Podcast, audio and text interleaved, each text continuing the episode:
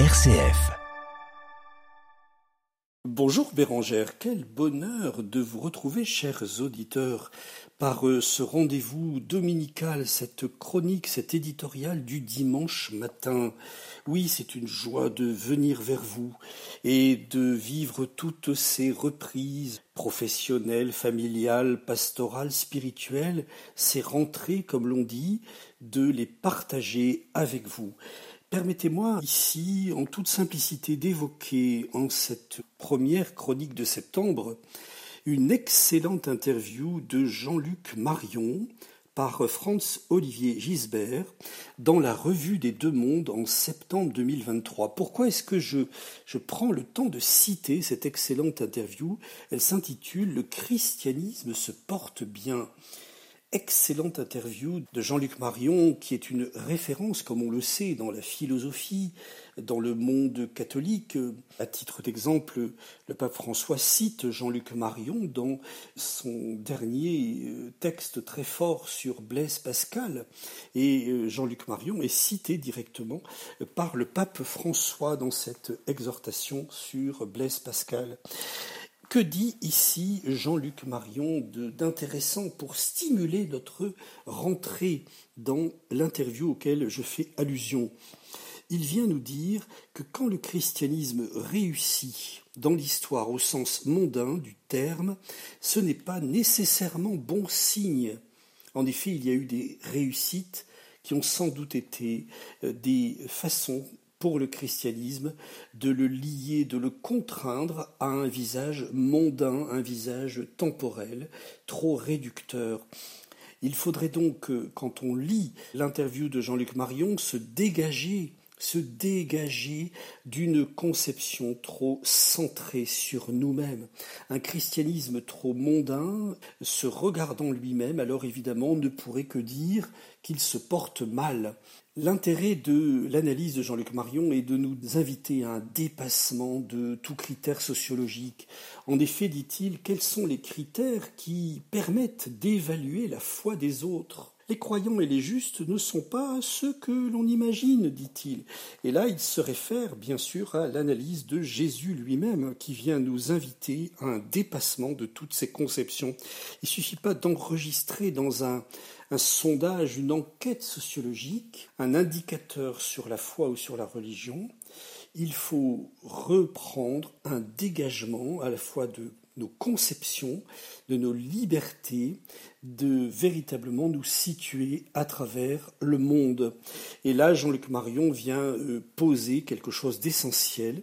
Il dit le monde n'a pas spontanément envie d'aimer, même ceux qui prétendent l'aimer. Et donc, il ne faut pas être surpris qu'il y ait une dimension euh, prophétique nécessaire au christianisme dans sa vocation, euh, dans sa relation au monde. J'aime aussi cette façon qu'a l'interview de nous inviter à quitter une vision trop centrée sur notre Europe. Le christianisme se décentre, il se mondialise. Et j'aime aussi ce moment où Jean-Luc Marion vient dire Je redoute ceux qui se disent parvenus en haut de l'échelle de la vertu. Il y a bien un critère d'humilité profonde qui est nécessaire pour vivre notre espérance chrétienne. Je ne fais ici qu'évoquer quelques aspects de cette remarquable intervention.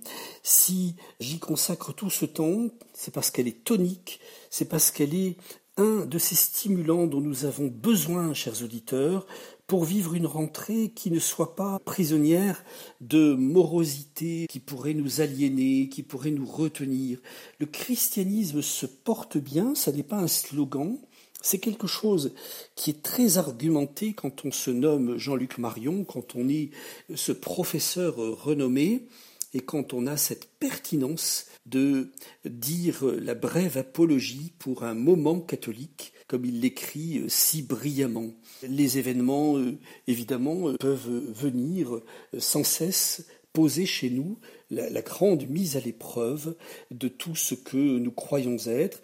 Et évidemment, notre fragilité au sens numérique est indéniable, mais ceci ne doit être qu'un aspect de la manière de concevoir le rayonnement du christianisme.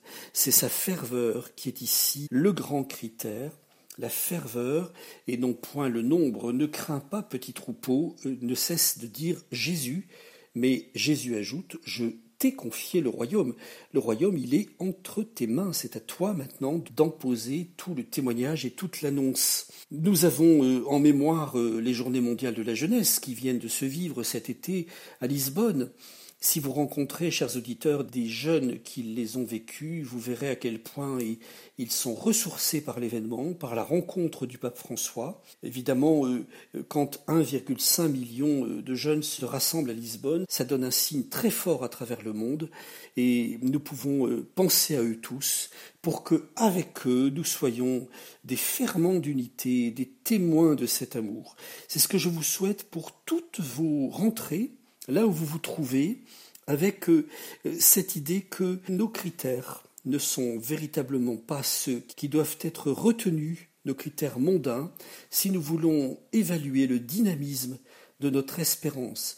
Laissons le Seigneur la ressourcer, laissons-le venir en nous et qu'il accompagne toutes nos rentrées, qu'il les bénisse de son grand amour. Nous avons aujourd'hui pour aimer,